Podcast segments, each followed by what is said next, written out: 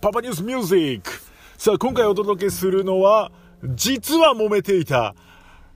ドラゴンアッシュ I love hip hop こちらをお届けします。1999年のナンバーです。ドラゴンアッシュ6枚目のシングル。これ実はグレートフルデイズと同じ日に発売されておりました。で、これ実は I love hip hop 揉めていたんです。これ、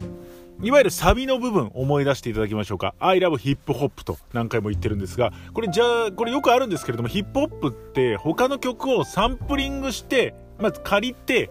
自分の曲にこう作り返すと、作り直すというパターンが多いんです。で、今回のこの I love hip hop ももともとは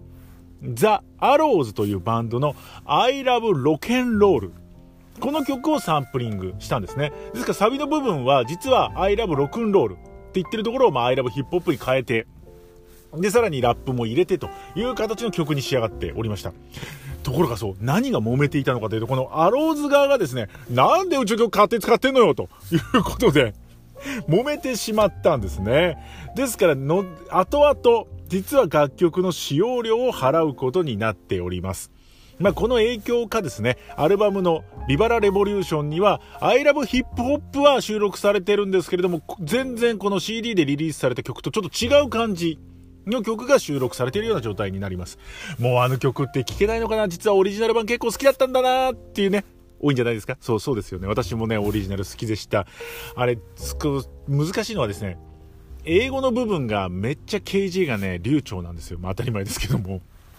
日本語の部分はいけるんですけど、あの、序盤のね、英語の部分すごいね、苦労しましたね。それっぽく、うん、それっぽく歌うっていう感じでね、よくカラオケで歌ってました。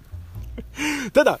ご安心ください。ベストアルバムにはこの原曲のまま収録されておりますので、あ、実は揉めてたんだなと思いながらね、聴いていただければと思います。